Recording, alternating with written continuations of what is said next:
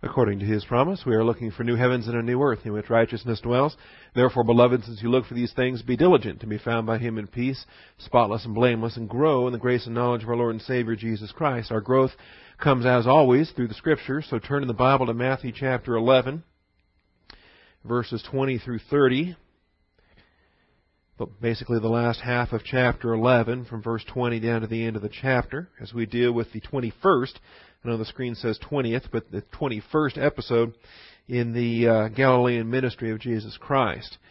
We're going to jump right back into where we left off last week. Before we do, let's take a moment for silent prayer. I anticipate we're going to plunge into some deep issues here today, and I want to make sure that we're equipped to handle them. Shall we pray?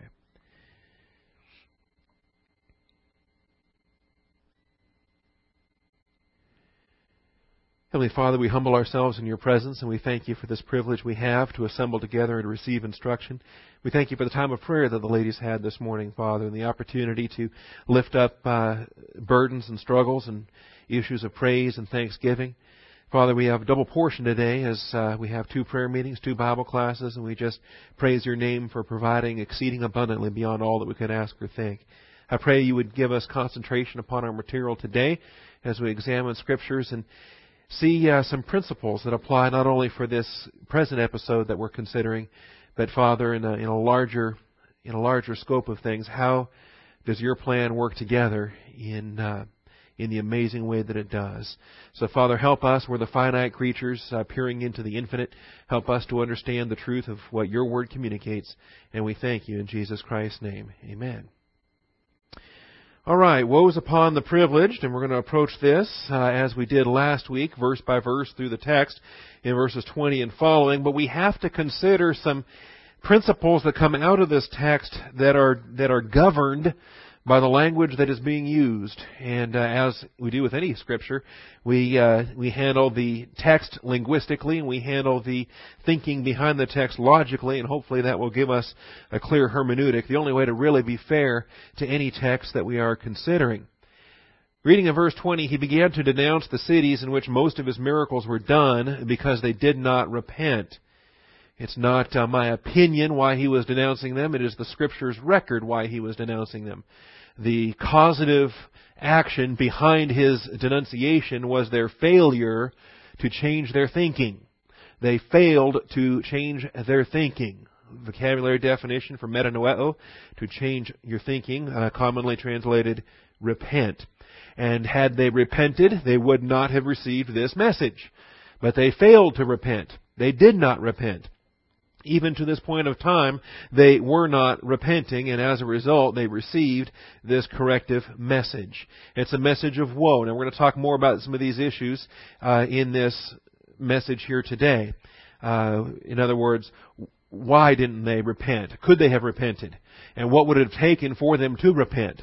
See, well, we don't know, but God does, and that's what we'll deal with as we present this passage here today. I think it's a huge passage, and I thought it was huge last week uh, when we first started teaching it. I thought it was huge two weeks ago when I was thinking about teaching it, and now that we're in our second week of this study, I think it's even huger than I even imagined because of all the studies I've ever done on some of these issues. This may be uh, a way to explain things with a biblical definition that will help our finite minds understand some of the great mysteries of uh, of the Scriptures. So you're uh, you're here this morning in a part of history being made, shall we say?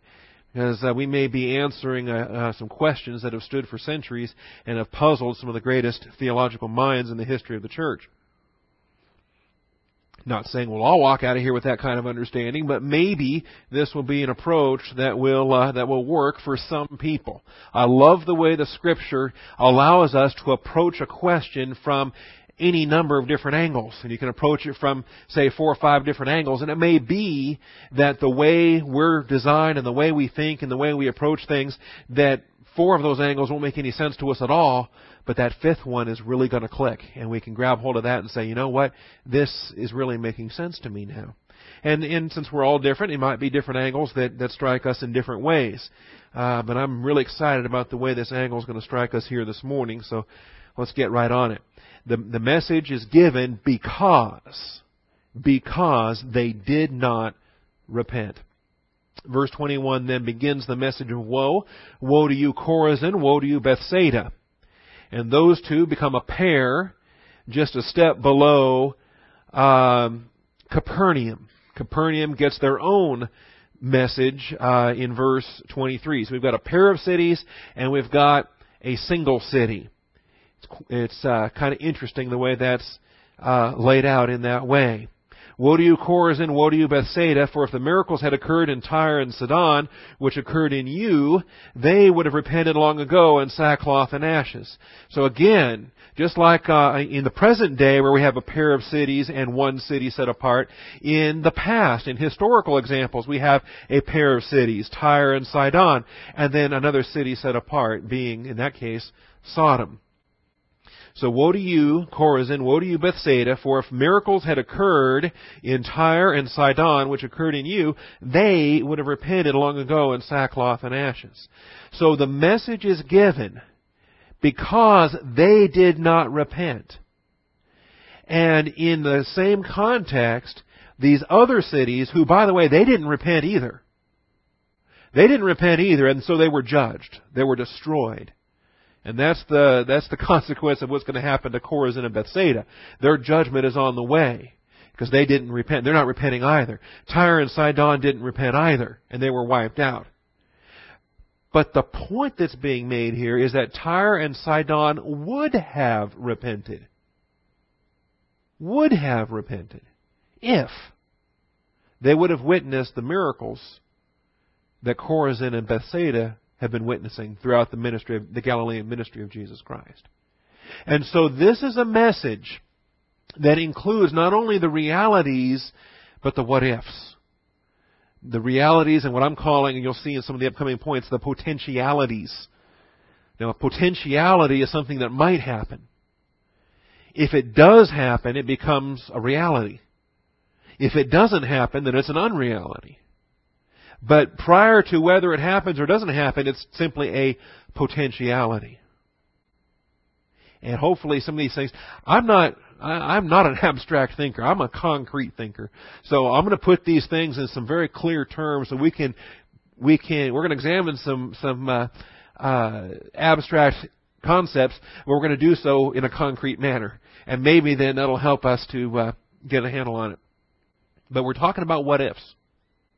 And this isn't just a couple of seminary students that are up way too late in a coffee shop at three in the morning that are debating some useless bit of theology.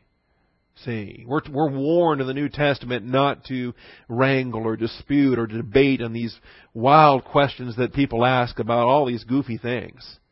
This is not a hypothetical what if. This is Jesus Christ using a what if scenario to teach a doctrinal principle. And because Jesus Christ is teaching it, we better pay attention. And hopefully we can do so for uh, some tremendous edification here this morning. So they would have. They would have. Don't, don't be confused by the fact that they didn't. See, some people would be real quick to say, well, who cares what they would have done? What did they do? They did not repent, so they were wiped out. Good for them. They were a bunch of rotten Canaanites anyway. Well, wait a minute. They would have repented under these conditions. Nevertheless, I say to you, verse 22, it will be more tolerable for Tyre and Sidon in the day of judgment than for you. At the great white throne judgment, every uh, Tyronian and every Sidonian unbeliever will be standing there they will receive their judgment. They will be cast into the lake of fire. At the same time, every uh, Chorazin and Bethsaida unbeliever will be standing there. And they will receive their judgment and cast into the lake of fire for all eternity. But it will be harder for those in Chorazin and those in Bethsaida. It will be more tolerable for the Canaanites of Tyre and the Canaanites of Sidon.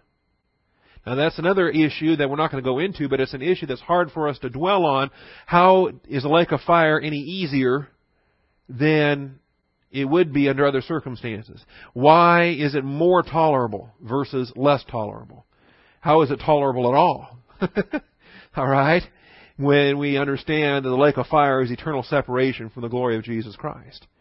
And what is that torment all about? When we see the rich man and Lazarus, it doesn't seem tolerable, but he thinks it could be if Lazarus could come over and dip some water on his tongue.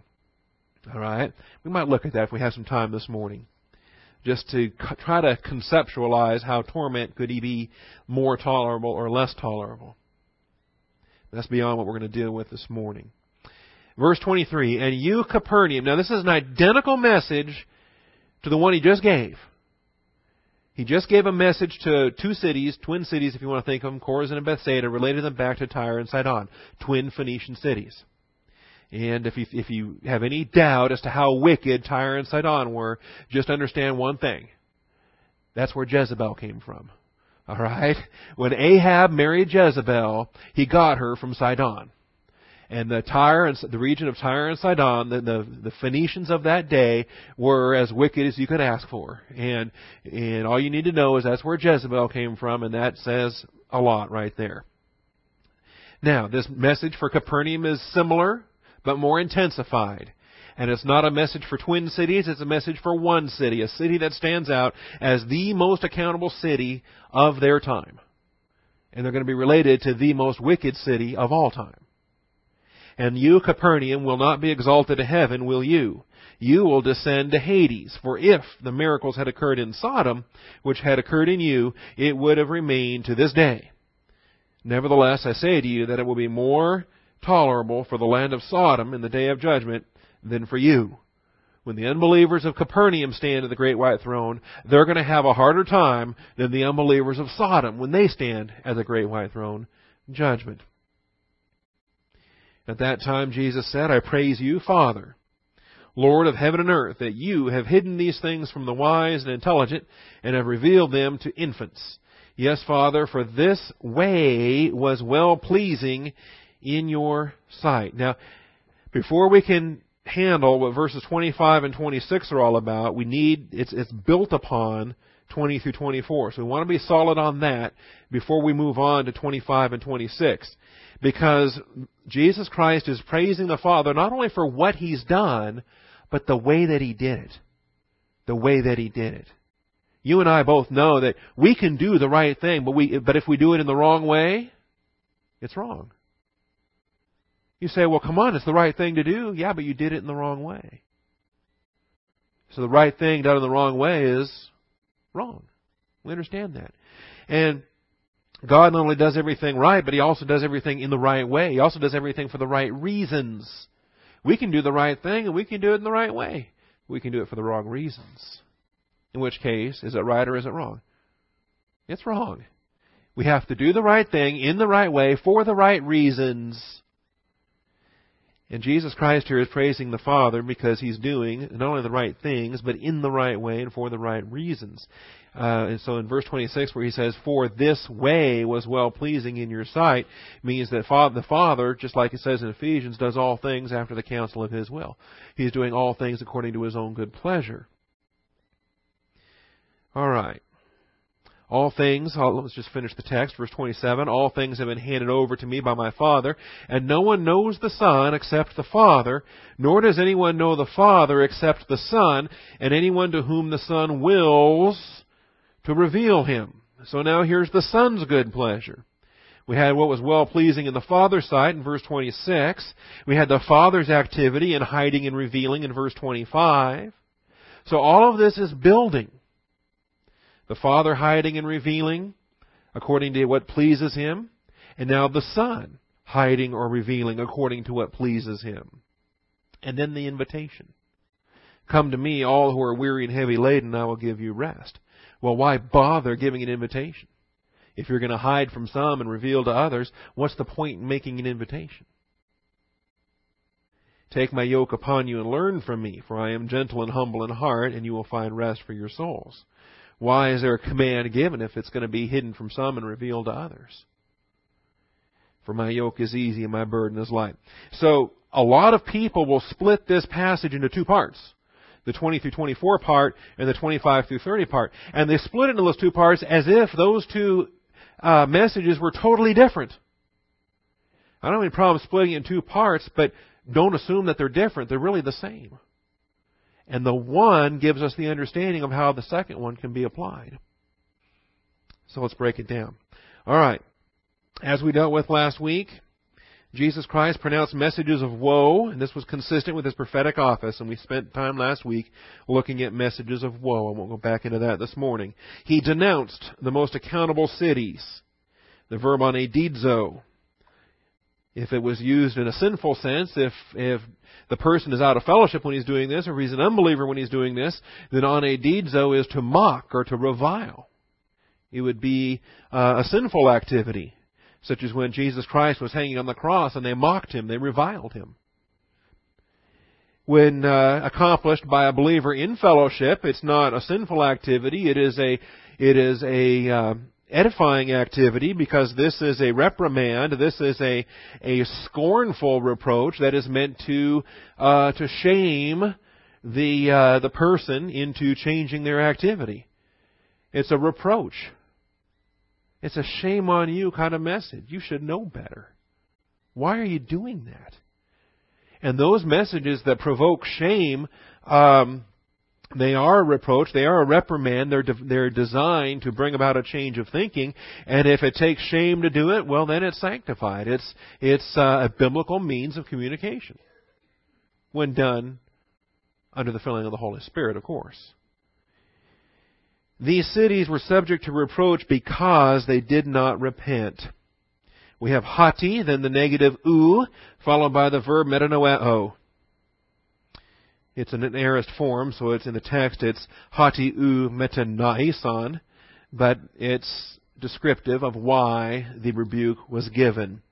The verb metanoeo, to change one's mind or to repent. To change one's mind or to repent. Think about meta metamorphosis, right? Animals that go through a metamorphosis, like caterpillars becoming butterflies. Okay? Meta and morphe. If you morph, you're changing your form. A morphe is a form. And so metamorph is to change the form.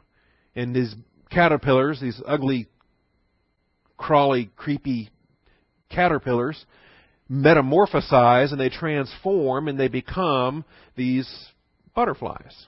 All right. I'm not a big butterfly fan, but I at least can appreciate the fact that they're they're prettier than caterpillars. All right. So meta, when you think meta, you can think change, and nous is a term for mind. It's a change of mind. Noeo is a change of thinking. And it's not has nothing to do with uh, emotions, has nothing to do with how sorry you are for what you used to do. It has everything to do with the fact that you are having a change of thinking. You are responding to a content, you're responding to a message. And it's bringing about a change of thinking. Now, they did not change their thinking. They did not repent. And so, they are subject to this reproach. It's causative. We have to recognize that it's causative.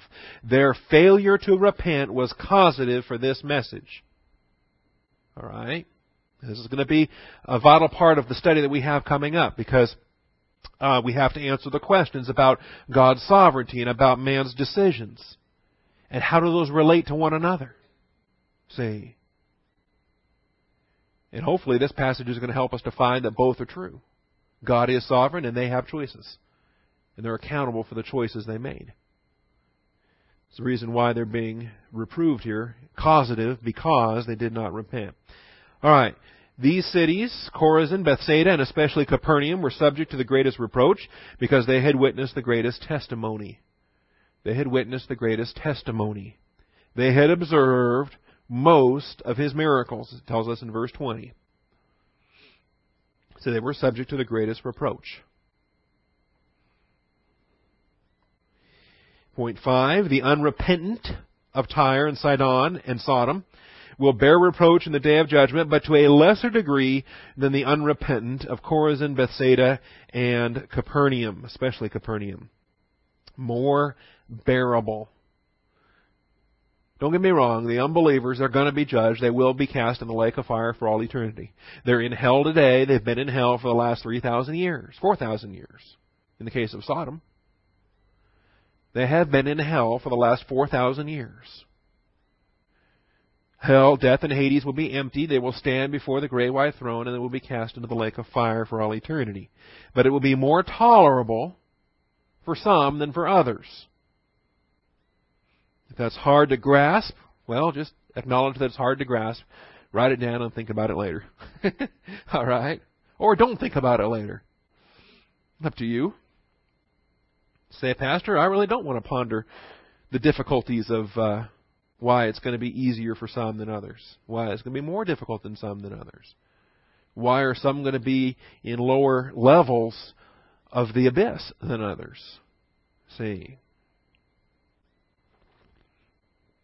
All right. Point six. The omniscient foreknowledge of God. This is where we're going to spend our time today. The omniscient foreknowledge of God is aware of all realities and unrealities, actualities and potentialities. The omniscient foreknowledge of God is aware. In other words, omniscience means God knows everything. Everything that is, everything that was, everything that will be. He also knows all of the what will not be's. Because he knows every what will be. And if he knows every what will be, then he knows every what will not be.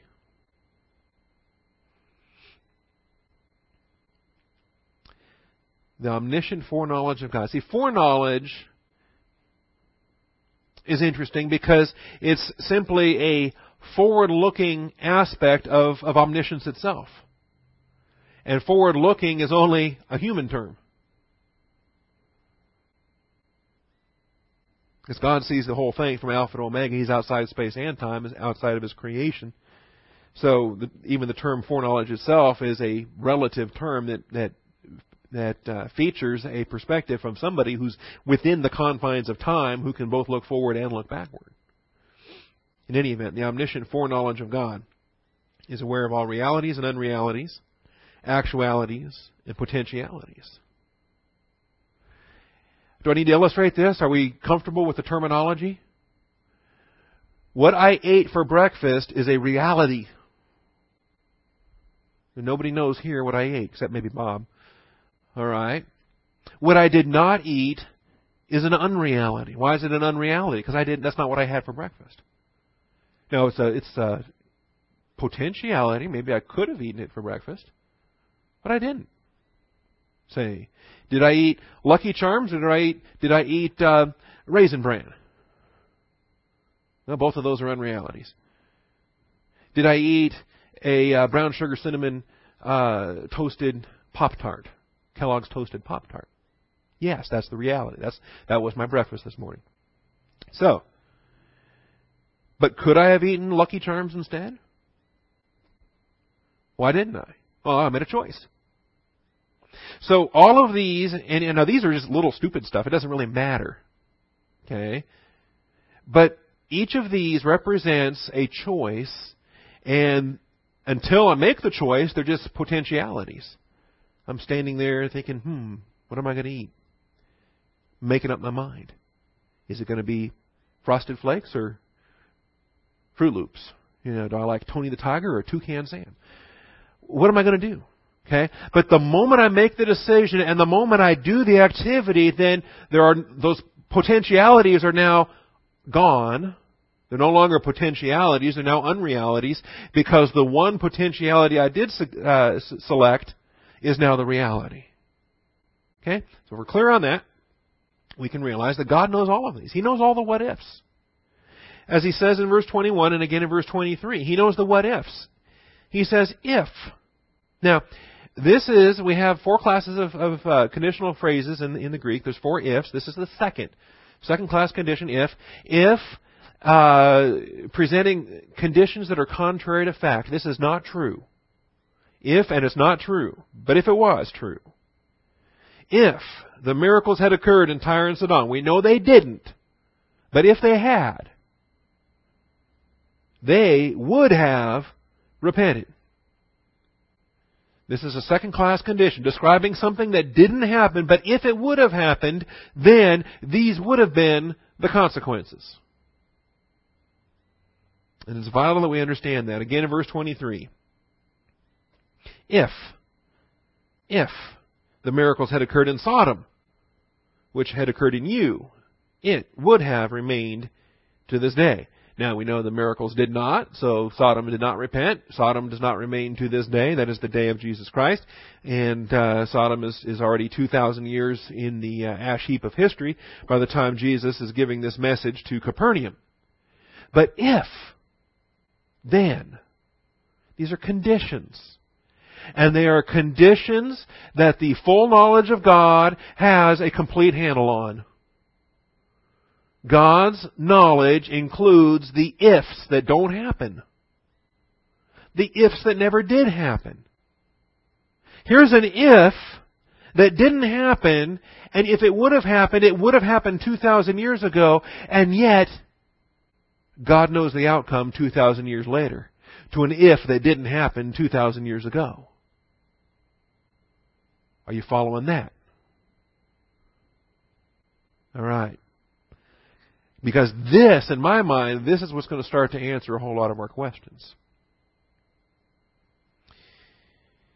So, subpoints under this. Subpoint A. God knows the reality of what happened, what is happening, and what will happen. God knows the reality of what happened. In other words, He knows what I had for breakfast this morning. The reality of what is happening. He knows that I'm teaching a Bible class right now. And what will happen. He knows what I'm going to do this afternoon. I don't know yet, but He does. I think I know. I got ideas, intentions, plans, but those can change.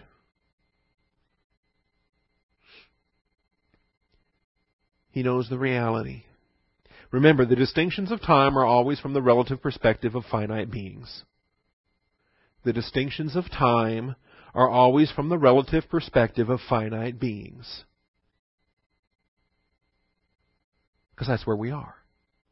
We are in time progressing forward through time. That's where we are. Every single one of us. Right here, right now, if you're sitting in this class live, I can't help you if you're listening to an MP3. I don't know where you are if you're on the MP3, but if you're sitting in this room at this moment live listening to this message, then breakfast is in the past, lunch and dinner are in the future. But a few hours from now, later this afternoon, that changes, doesn't it? We'll say that breakfast and lunch are in the past, dinner's in the future. See how that works? Time is relative based on who we are, where we are, when we are, but God's outside of all of that. From Alpha to Omega. We think of Adam and Eve in the garden as way back when, 6,000 years ago. And we think of what's happening in the future as way off in the future. But it's all the same as far as God's perspective is concerned, outside of space, outside of time. All right. The um, principle there, I think we're solid on that. Illustration. Under subpoint B, I'll give you an illustration. God knew that Nineveh would repent when he sent Jonah. God knew that Nineveh would repent when he sent Jonah. Didn't put a reference on that, but it's the book of Jonah. You're familiar with it? God knew that Nineveh would repent when he sent Jonah. And he knew that Nineveh would not repent when he sent Nahum. May not be as familiar with Nahum. Nahum doesn't get swallowed by a great big fish, so it's not as fun a story to read. But two prophets sent to the same city 150 years apart.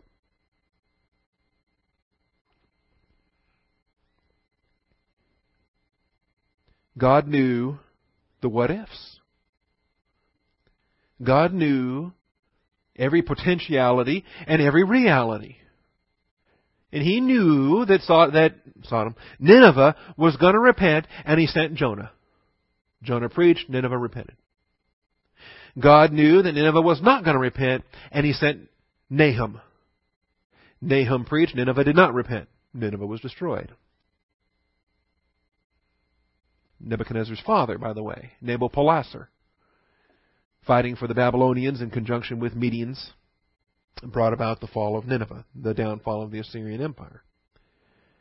That kind of ties into our Daniel series. So now, if God knew that Nineveh was not going to repent, why did He bother sending Nahum? Wasn't that a waste of Nahum's time? Why wouldn't Nahum go preach to somebody that would listen? Why wouldn't Nahum go to a, a, city that would repent or just give a Bible class for some Jews that believe God anyway? Why did Nahum have to go give a message to people that God knows aren't going to accept the message? Why are you and I expected to go give the gospel message to a lost and dying world, most of whom are going to reject it? Because God's knowledge does not change our responsibility.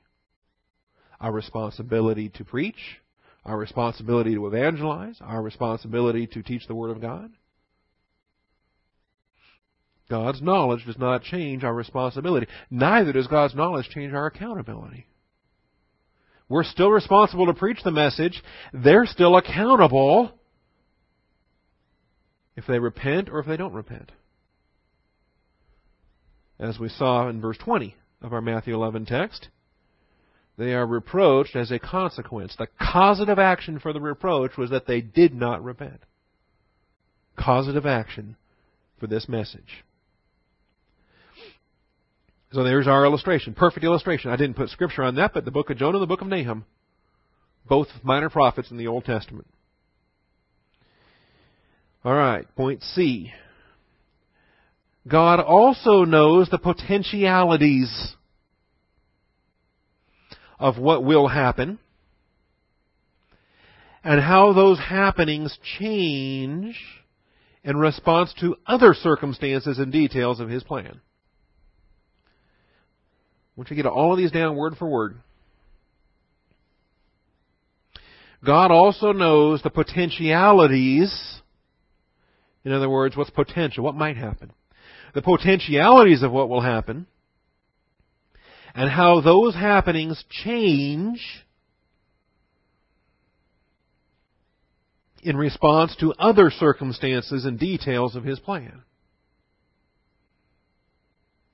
The what ifs. The what ifs.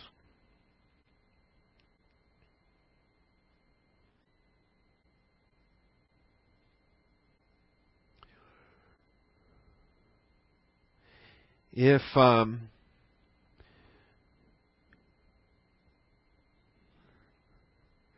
if uh, we make different choices and the choices we make, that affects other people's choices, doesn't it?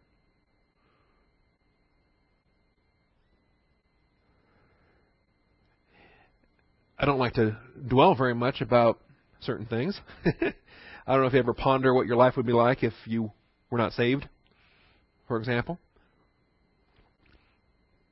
Or if you'd have made some dumb decisions, or if you hadn't have made some smart decisions, or if uh, you know things would have turned out differently, for example. But just think about all the different things that would have changed.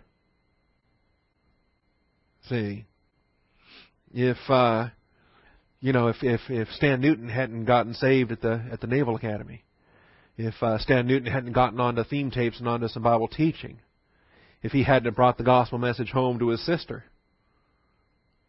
And if he hadn't uh, introduced her to, to Ralph Braun and Austin Bible Church, his sister and his mother. And if Rhonda hadn't been introduced to Austin Bible Church, then Sharon wouldn't have been introduced to Austin Bible Church. And if Sharon hadn't been introduced to Austin Bible Church, then Sharon and uh, Shirley Newton wouldn't have been sitting in the uh, fourth row back on a Wednesday night, May 9th, 1990, the first time I walked into Austin Bible Church.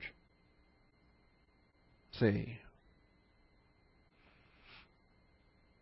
And you start to configure all these, well, what ifs, what ifs, what ifs. Well, then, if Sharon hadn't been sitting there, then Bob wouldn't be sitting there. Back there at his post. So all of these what ifs. and you change just one of them. Person given the gospel is Stan Newton. Stan Newton looks at it and says, well, that's the dumbest thing I ever heard. And he rejects it and he goes on about his unbelieving ways. Okay? Think about the chain of all those what ifs. Now, it boggles the mind sometimes, and so, you know, don't waste too much time on it. But at least waste enough time on it to where you understand that God has every single one of these lined up. He knows every single one. And He knows about it 2,000 years later. In the case of the example we have here of this illustration. So He knows every potentiality. Illustration, point D. Illustration. If Abraham, Lot, or some other servant of the Lord would have undertaken a prophetic power ministry in Sodom, in other words, a work of power, the miracles that were done in Capernaum, if Abraham, Lot, or some other servant of the Lord would have undertaken a prophetic power ministry in Sodom, then the unbelievers of Sodom would have responded with repentance. This is not a hypothetical. This is, this is a reality. This is a reality, but it's a conditional reality because it's conditional upon the performance of those miracles. Jesus Christ says this is what that reality would have been. They would have repented. They would have responded with repentance. That's what their response would have been. It's not a hypothetical. It's a reality. It's a conditional reality. And since the conditions weren't met, the reality didn't, didn't happen.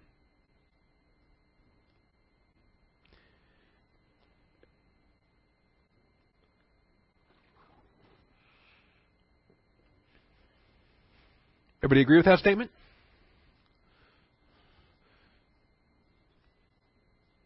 If the miracles had been had occurred in Sodom, which occurred in you, it would have remained to this day. That's what Jesus Christ is saying. I have to believe it. I struggle to believe it. you mean Sodom could have repented? Well, Jesus says yes. So I believe it. So this leads to a question. You ready? Whose fault is it that Sodom was destroyed? so we know they could have repented. They could have remained to the first century AD. They could have remained to see the life and ministry of Jesus Christ 2,000 years after Abraham. So whose fault is it that they were destroyed?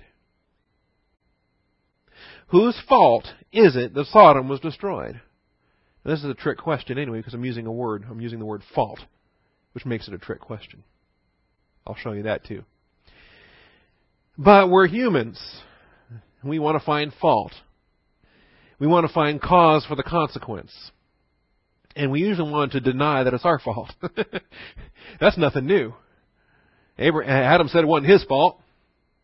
It's that woman you gave me. The woman says, not my fault. The snake lied to me. Alright? Nobody ever wants to say it's their fault. When uh, the, the question of fault is a trick question to begin with. Because it's not a fault, it's not a blame, it's a consequence. And it's a just consequence. Whose fault is it that Sodom was destroyed? Was it Sodom's fault for not repenting? Well, yeah, I think you could say that. Lots of people could say that. I'd say that. They didn't repent. It's their fault. They didn't repent, and fire and brimstone wiped them out. It's their fault talk about fault in a moment. It's kind of a trick question. Um, but their destruction was a just consequence for their decision. They did not repent. They were destroyed. If you want to call that fault, you can, but it's a just consequence of their decision. Or was it God's fault? Because Jesus just told us that they could have repented. Jesus just told us that they would have repented if these miracles were done in them, they would have repented. So is it God's fault that they were destroyed? Is it God's fault for not arranging the circumstantial conditions that would have resulted in them repenting? Is it God's fault that they were destroyed? Some people would say yes to that question. It's God's fault that Sodom was destroyed. Why? Because He did not arrange the circumstantial conditions that would have resulted in them repenting.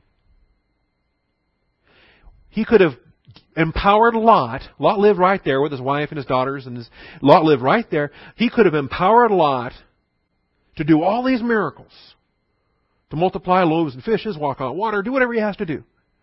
Do all these Jesus-like miracles, and Sodom would have repented. Jesus tells us that.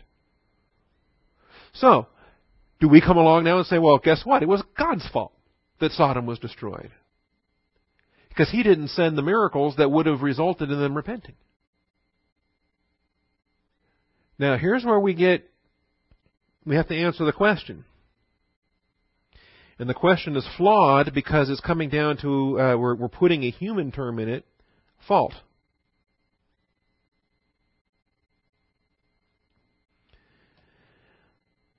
Because both of those questions below there were true relationships. Sodom did not repent, so they were wiped out. God did not send them those miracles so that they would repent. That doesn't change the fact that they did not repent, and so they were wiped out. Fault is an interesting thing. Because fault is not a divine term. Fault's a human term. God's term is not fault. God's term is reap. You reap what you sow. It's a consequence. It is a just consequence of a decision. Now, if I'm allowed one side trip per message, I'll take it here. It's, it comes in Romans chapter 9. Romans chapter 9 is a text that has been debated for centuries.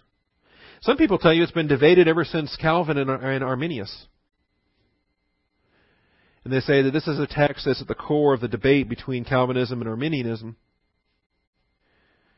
forgetting the fact that uh, Calvin was in the uh, 17th century and, and uh, Arminius was a little bit later, same century, and uh, but Romans is first century. so the debate is older than Calvin because the debate is, is in the book of Romans. The question goes back to at least the first century and probably prior because the rabbis debated it in Old Testament times. But in Romans chapter 9, we read in verse 19, uh, this is a, a statement of, of uh, sovereignty throughout here, where, where God is talking, where, where Paul is writing about how sovereign God is and the choices that he makes. That God made the sovereign choice of Jacob rather than the sovereign choice of Esau. And he made that choice before they were born, so they didn't earn it, they didn't deserve it. He made that choice. So we read in verse um, 10. Not only this, but there was Rebekah also when she had conceived twins by one man, our father Isaac. For though the twins were not yet born and not yet done anything good or bad, so that God's purpose according to His choice would stand. We'll go back to Matthew 11. We're going to be talking about the Father's choice. Jesus is praising the Father because it was the Father's good pleasure. It was well pleasing in His sight. So here's the Father's choice. This is all sovereignty right here uh, the older will serve the younger, it says in verse 12. It was said to her, the older will serve the younger. That's before they were ever born.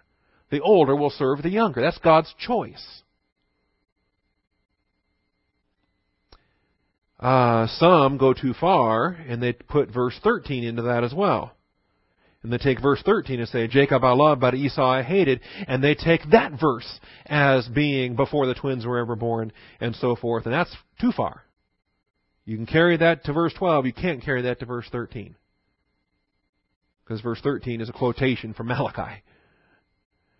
And a quotation from Malachi is certainly not before the twins were born. A quotation from Malachi is coming in the last book of the Old Testament. In any event, um, not my purpose to teach Romans 9 this morning. But notice in verse 19. Well, the issue is, is God's sovereignty. The issue is God's justice. What shall we say then? There's no injustice with God, is there? May it never be. God is absolutely right, absolutely fair, absolutely just. Every action we receive is a just, every judgment we receive is a just consequence for our decisions. I will have mercy on whom I have mercy. So it's God who has mercy. It's on God who wills. Just like the example of Pharaoh, how he hardened Pharaoh's heart. Now it says in verse 19, uh, verse 18, he has mercy on whom he desires, he hardens whom he desires. That's sovereignty. But verse 19, you will say to me then, why does he still find fault? Now here is the human beings, and what are the first thing they want to do? They want to throw that fault word in there. Did God use fault anywhere? From verse 1 down through verse 18? No. But humanity comes along and they're, they're starting to find fault. And how come God finds fault? Who, uh, why does he still find fault? For who resists his will? They inject the issue of fault in there, and then they also inject the accusation in there that, that the will of man is in conflict with the will of God, which is not a true statement. It's not a matter of resisting God's will. It's not a matter of man's will in opposition to God's will. It's a matter that man has a will, man made a choice. God has a will, God made a choice. And if we can't reconcile it, it's a good thing he can. because he knows all the what ifs. So it's not a matter of of uh, of fault, and it's not a matter of of the will of man in, in conflict with the will of God. It's the will of man and the will of God, and there, there's no conflict because God has the absolute sovereignty behind everything. We'll have more to say on that. This is, this is illustration. Verse 22. What if God, here's a, here's a what if. What if God, although willing to demonstrate his wrath and to make his power known, endured with much patience vessels of wrath prepared for destruction? Why does God put up with negative volition? He's sovereign. Why doesn't he just crush it? Or why does he not permit it in the first place? He did so to make known the riches of his glory upon vessels of mercy, which he prepared beforehand for glory. So he endures the negative volition so he can reward the positive volition. He did so because it was his good pleasure to do so. All right. So that's Romans 9. Back to Matthew 11. I'm not going to teach an exhaustive study on Romans 9. Not going to teach an exhaustive doctrinal categorical breakdown on Calvinism, Arminianism, or Amyraldianism. Say, if you don't know who Amyraldius was, it's too bad. he, uh, remarkable. Bible scholar, taught the Word of God. He taught absolute sovereignty, taught free will. So the Calvinists called him an Arminian and they hated him. The Arminians called him a Calvinist and hated him. he was hated by both groups. Each group accusing him of being the, on the other side. All right. I'm not going to answer that question. I'm going to leave it with you, and you can answer it yourself. Point E. Tyre and Sidon were destroyed as a consequence of their own evil actions. Tyre and Sidon were destroyed as a consequence of their own evil actions. You know, we've got Genesis to tell us about the destruction of Sodom, and that's indisputable. Sodom was destroyed by their own evil actions. Likewise, Tyre and Sidon. We got a lot more scripture on Tyre and Sidon than we ever have on Sodom. Look how many prophets that spoke against Tyre and Sidon. Isaiah. You got 18 verses of Isaiah chapter 23. Isaiah 23, 1 through 18. You got Jeremiah.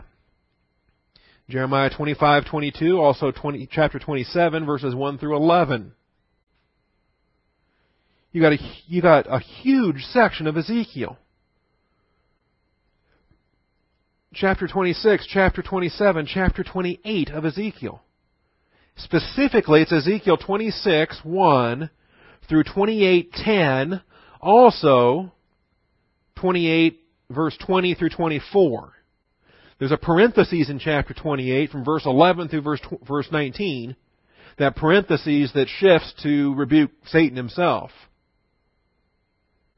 But outside of that parenthesis, if you take Ezekiel 26 through 28, you've got a message on Tyre and Sidon. Also the book of Joel, Joel 3, verses 4 through 8, and Amos, Amos 1, 9, 10. All of these prophets with messages about Tyre and Sidon and why it was they were being destroyed, the consequences for their evil. In the shortness of time this morning, I won't read those, but I would encourage you to read them and see that God's judgment is a consequence for their volition, for their decisions, for the choices they made. And I think it's uh, remarkable that they didn't come. The destruction of Tyre and Sidon did not come until the uh, until when it finally did come uh, at the hands of Alexander the Great, fourth century. Why didn't it come centuries prior to that? Why didn't it come? Uh, why was Nebuchadnezzar not able to destroy Tyre? Why uh, were the Assyrians not able to destroy Tyre? Why did they linger? Why were they given time to repent? No, they didn't. They were ultimately destroyed by the Greeks. Uh, but why? That's another study all on its own, but I believe it's because of uh, because of the blessings they were to David and to Solomon. That Hiram, not Susanna's husband, but Hiram, the king of Tyre, blessed David, blessed Solomon, provided the lumber, provided the cedar, provided the craftsmen, provided the resources to build the temple. And the temple, the habitation of God's glory was constructed, and it was Phoenicians that helped, that blessed David, that blessed Solomon. There was a friendship with David. And I believe the Phoenicians were blessed because of that friendship with David. Blessing by association that lasted centuries and lasted even after Tyre and Sidon produced Jezebel and all of the things that these prophets here write about. Point F. The realities of the second class conditional statements. We need to get a handle on the realities of the second class conditional statements. These are the statements we have in Matthew chapter 11. The if would'ves. If would'ves. Because they impact, not only do they impact specifically the messages Jesus is giving here, but they impact all of us in our accountability as um, those who uh, who do reap what we sow. There is uh, a neat resource. It's in print form too, by the way, but a neat resource that I enjoy using in uh, my Logos Bible software is called the Treasury of Scripture Knowledge. Uh, R.A. Torrey, Treasury of Scripture Knowledge. And you know the little cross references you have in your Bibles, the little footnote cross references you have where you read there's a little A and you look in the margin to the little A and you find, you know, other verses. You've got hundreds of those in your Bible. This has half a million cross references. This is like cross references, um, marginal cross references on steroids. It is massive. And in the Treasury of Scripture Knowledge at this verse of woe in verse Matthew 11:21, there is a note that describes the hypothetical propositions or the conditional if sentences, such as I've already described for you. The second class condition of if, which are the conditions contrary to fact, or the impossible conditions. These are the if didn't happen, but if they would have happened. See. We had one not long ago in uh, John chapter 4. Jesus was talking to the woman at the well. And he said, if you had known who it was that was speaking to you, you would have asked, and he would have given you living water. See. That was a second class condition of if, because she didn't know who she was talking to. But he said, if you would have known who you were talking to, you would have asked and he would have given you living water. That's one of these second class conditions of if. They're not true. Uh, there are other instances of this, and he lists a, a handful of them here. He does not include, interestingly enough, does not include the John 4 one I just gave you. But Matthew 12:7, if you had known what this means, I desire compassion, not a sacrifice, you would not have condemned the innocent. In other words, if you would have had a doctrinal understanding of Hosea 6:6, you wouldn't have condemned my disciples. But since you didn't understand Hosea 6:6, you did condemn my disciples, and you guys just don't know what you're talking about. That's an example of a second class condition. Mark 13:20. Unless the Lord had shortened those days, no life would have been saved. But for the sake of the elect whom he chose, he shortened the days. Let's talk about the great tribulation coming up. The great tribulation. Satan did what he could to destroy the human race. He's going to do what he can to destroy the Jewish people. Potentiality of ending all life on earth. The Father doesn't want to end all life on earth. The Father has plans and promises for Israel. And so this is a uh, condition contrary to fact. But if he hadn't shortened those days, see, he's going to come as a thief. And they're counting down their days. And they know that from the signing of the treaty, they know they've got seven years. And they know that treaty is betrayed halfway through. And they know that they can count 42 months. They know that they can count whatever it is, 3,260 days or whatever it adds up to. But see, beyond counting those days, God's mercy steps in and cuts it short. How short? They don't know. That's why he's coming as a thief. Even though they can count the days, the fact that it's going to get cut short means they don't know when he's going to come. There's a what if passage there in a second class condition. Uh, Luke 12:39. Be sure of this that if the head of the house had known what hour the thief was coming, he would not have allowed his house to be broken into. You know, if you knew when the burglar was coming, you'd be there and you'd shoot the jerk when he was coming in. Okay? You'd have the police called. You wouldn't shoot him. You'd know that he was coming, so you have the police sitting there. Because you knew. But since you didn't know, you got broken into. This is one of those if would-haves, if would-haves. Okay?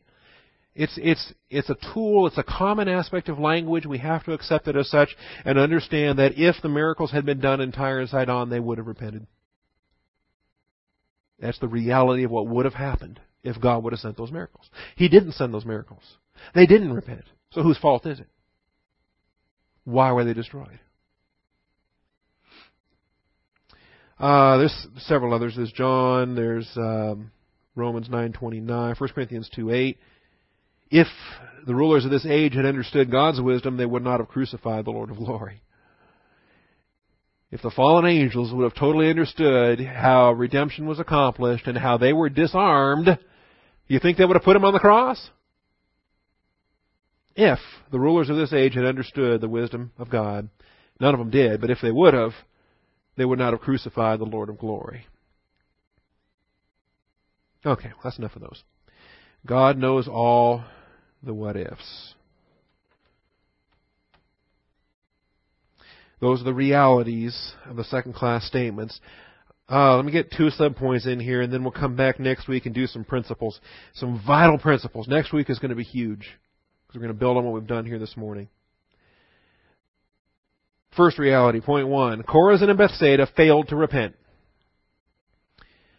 Chorazin and Bethsaida failed to repent under circumstantial conditions which would have resulted in Tyre and Sidon repenting. And that's a reality. Chorazin and Bethsaida failed to repent. Verse 20 says they did not repent. They failed to repent. And as a result, they were reproached.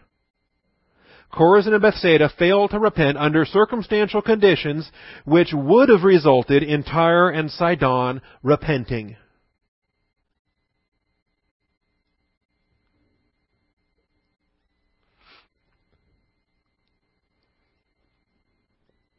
So why were Tyre and Sidon destroyed? Why didn't God give Tyre and Sidon the same circumstantial conditions that He gave Bethsaida and Chorazin? So that they could repent. He didn't. It was not well pleasing in His sight. It was not consistent with His plan. That's why He didn't. And the second reality, Capernaum failed to repent under circumstantial conditions which would have resulted in Sodom repenting and abiding for a period of more than 2,000 years. Capernaum failed to repent under circumstantial conditions. I'll define next week what I mean by circumstantial conditions. Don't think that it's that it's because it's circumstantial, don't think that it's coincidental. The circumstantial conditions are not coincidental circumstances. They are sovereignly determined circumstantial conditions. Nothing coincidental about it. Capernaum failed to repent under circumstantial conditions which would have resulted in Sodom repenting and abiding for a period of more than 2,000 years. Show me a city that remains for 2,000 years continuously. There are cities on earth today that are more than 2,000 years old, but they have not remained continuously. They've been destroyed and rebuilt. Jesus says Sodom would have repented and would have abided, remained continuously to this day. What a center of positive volition Sodom could have become. So those are the realities. Those are the realities. Now, why is it that Capernaum faced these circumstantial conditions and Sodom faced the circumstantial conditions they faced? Why do you face the circumstantial conditions you face? Why don't you face different circumstantial conditions? Well, let's praise God that we don't. God does not test us beyond that which we are able to bear. It's a promise, isn't it? it's a good thing, too. Because, you know, God could change our circumstantial conditions, and He could craft them in such a way that it would be beyond what we could bear. God could crush us like that. He could load us down with so much temptation that we couldn't handle it. And then what choices would we make? And then what consequences would we face? But we face we face the circumstantial conditions that he does give us. And that's what we're accountable for. We're accountable for the choices we make given the conditions he puts us in not the conditions He doesn't put us in. I'll have more to say on that next week as well. Because we're going to come to a study next week. Principles of second class conditional statements contained in Scripture. Principles that come out of this very logic. These are statements of logic. These are if then statements. And they're, they're predicated upon a condition contrary to fact. In other words, what didn't happen, but what could have happened, and what then would have happened if what could have happened would have. It could have, and if it would have, this is what you'd have done. And we're going to give you some principles on this next week. And I think when we approach it this way, it's going to answer a lot of questions for us. It's going to show us where the Calvinists are absolutely right. It's also going to show us where the Amyraldians are absolutely right. And it's also going to show us where the Arminians are dead wrong. And we're going to demonstrate that, and we're going to do so because of what the text is doing for us. The text is showing us the could haves, the would haves, and the should haves. And we'll deal with that next week. Have any questions before I close in prayer? Casey.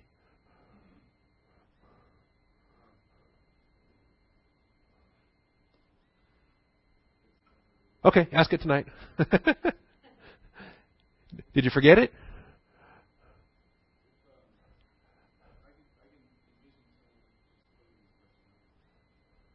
Yeah, you got a lot of friends that are ordinary.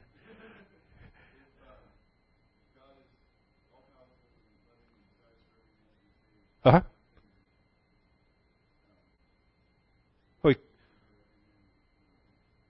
Great question. Ask that tonight. I will answer that tonight. Because when you ask how come he couldn't, the answer is, oh, he could. The question is, how come he didn't?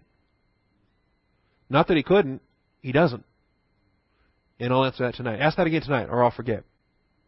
Thank you, Father, for the truth of your word. Thank you for this study. And I pray, Father, that we can have eyes to see, ears to hear, and a heart to understand. And we thank you for placing us under the circumstantial conditions this morning whereupon the Word of God is being taught line upon line, precept upon precept, here a little, there a little.